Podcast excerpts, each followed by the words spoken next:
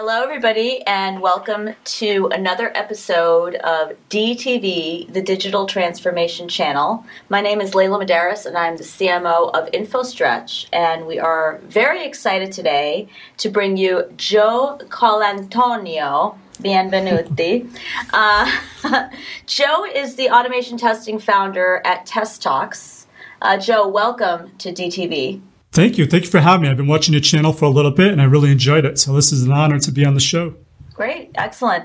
So, uh, everybody, Joe loves software automation.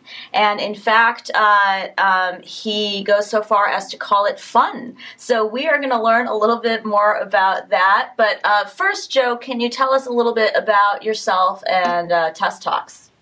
Sure. So, I've been an automation engineer for almost 20 years now.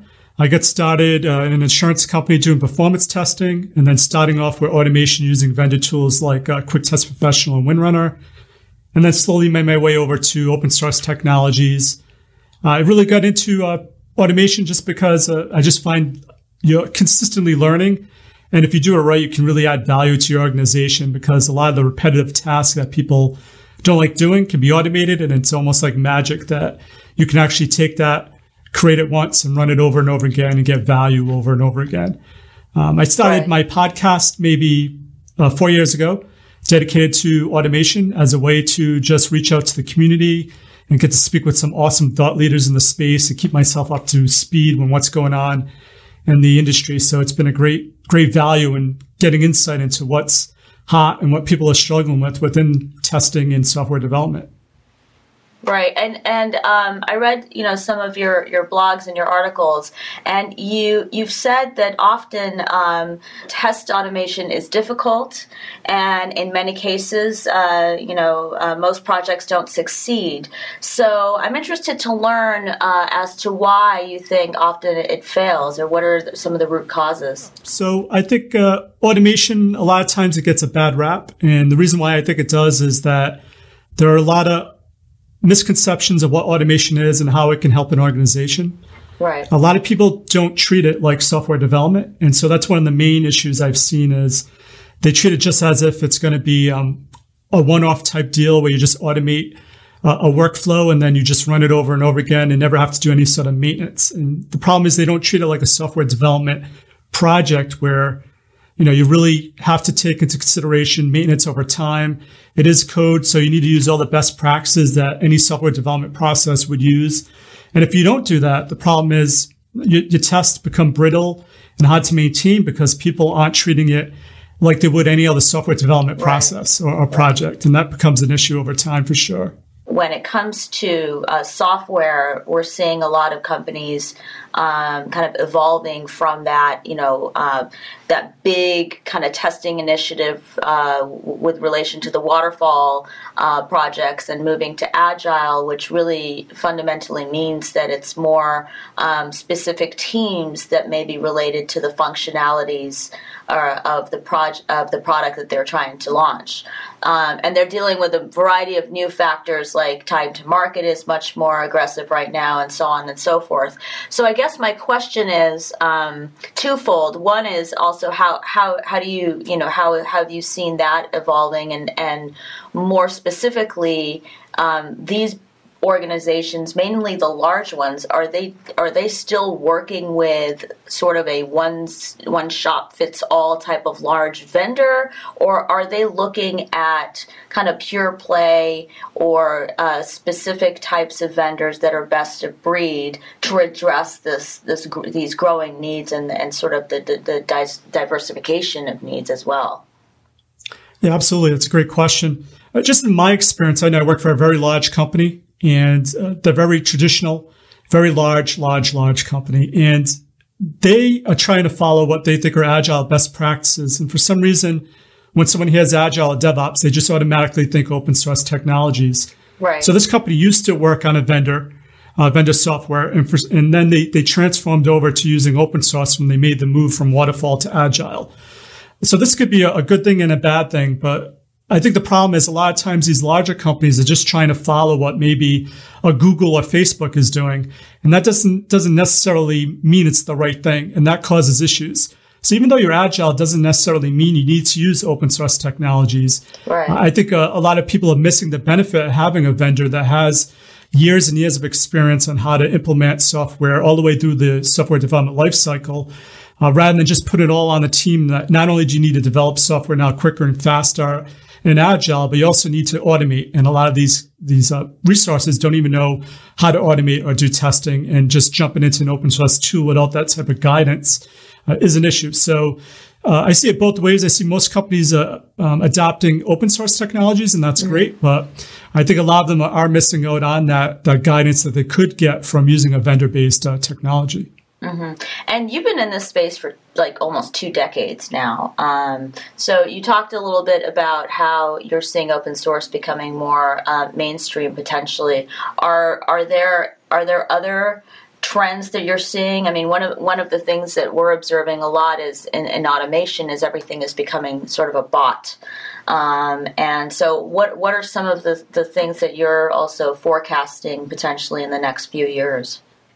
Absolutely. Uh, so I know it's a buzzword, AI-based uh, automation, but uh, right. over the last uh, last year and this year, I've spoken to more and more vendors about uh, their solutions and also tried a few of the solutions. And I think it really is going to come to a point now where it's not necessarily going to replace testing, but the technology is going to help you automate things that have been traditionally problem to automate in the past. For example, doing maintenance of automation has been a big hindrance for most companies where uh, a script will run a few times and it will stop failing. And so a team needs to go in and maintain it and modify it to get it to work again. Using these AI based technologies of machine learning, mm-hmm. I see a lot of these uh, trends coming in where it can almost auto correct during runtime to save the team time with, with their automation on that end. So mm-hmm. definitely AI based is, is a huge, uh, a huge trend. I see even more going on in the new year. Another one is I think more diversification in uh, mm-hmm. automation. A lot of right. times people hear automation, they think, oh, Selenium, right? And that, right. that's great. But I've been hearing more and more about more, uh, developer centric tools like Cypress or Jest. So, uh, the more developers I speak to, a lot of times they don't like using Selenium for whatever reason. Right. Uh, they'd rather use a tool that's more closer to uh, what they're used to, maybe JavaScript. So these tools like Cypress or Jest that are more closely tied into the way developers develop software, mm-hmm. I'm seeing bigger adoption with as well. So I guess every stage of the software development lifecycle, I'm seeing uh, more diversification with automation and more technologies right. and, and, more companies investing in, in solutions at, at, each of these stages. So I think it's a good time to be into software development and automation and testing for sure, because right. of these technologies. I'm curious if there is, you, if you see a faster uptake of digital transformation within any particular type of organization, business model, vertical market or market sector or type of company. Um, you know, are digital first obviously going to be much more successful because they're more advanced just from the start? Oh, absolutely. Well, I think for, for example, healthcare, uh, a lot of companies that are involved in healthcare right now are usually yeah. older legacy companies, right? Yeah. That have these solutions that have been around 20, 30 years. I know a company that people are still using the green screen because it helps them do their workflow already.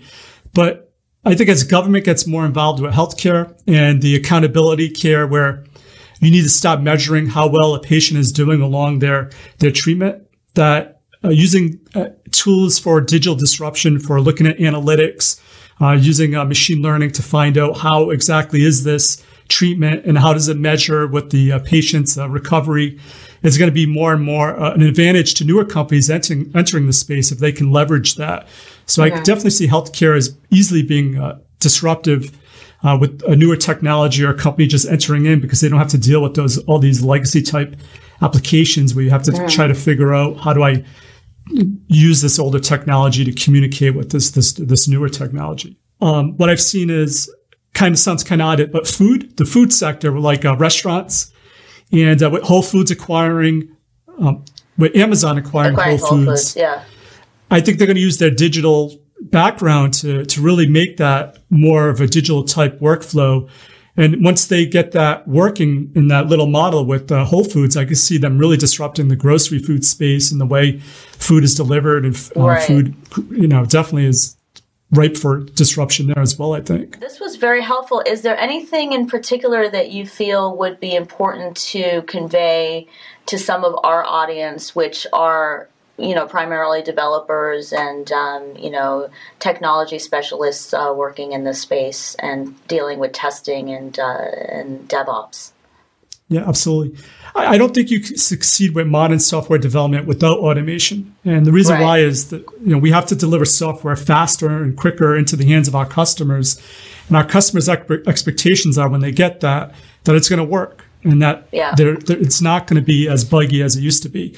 And especially with apps and things entering the market quicker and sooner, if a customer downloads an app and they try it out and it's buggy, mm-hmm. they're going to delete it and never use it again. So it really is a driver for not only your company, but your company being profitable and you getting paid to do your job as a software developer or tester. So it really is something that everyone needs to be uh, invested in. Okay, well that was that was great. Thank you so much, Joe. Uh, for your time today.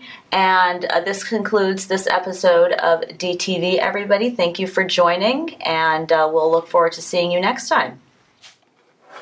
And if you're passionate about digital transformation and would like to come to our show, we would love to have you on. Please email us at dtv at infostretch.com. We look forward to seeing you.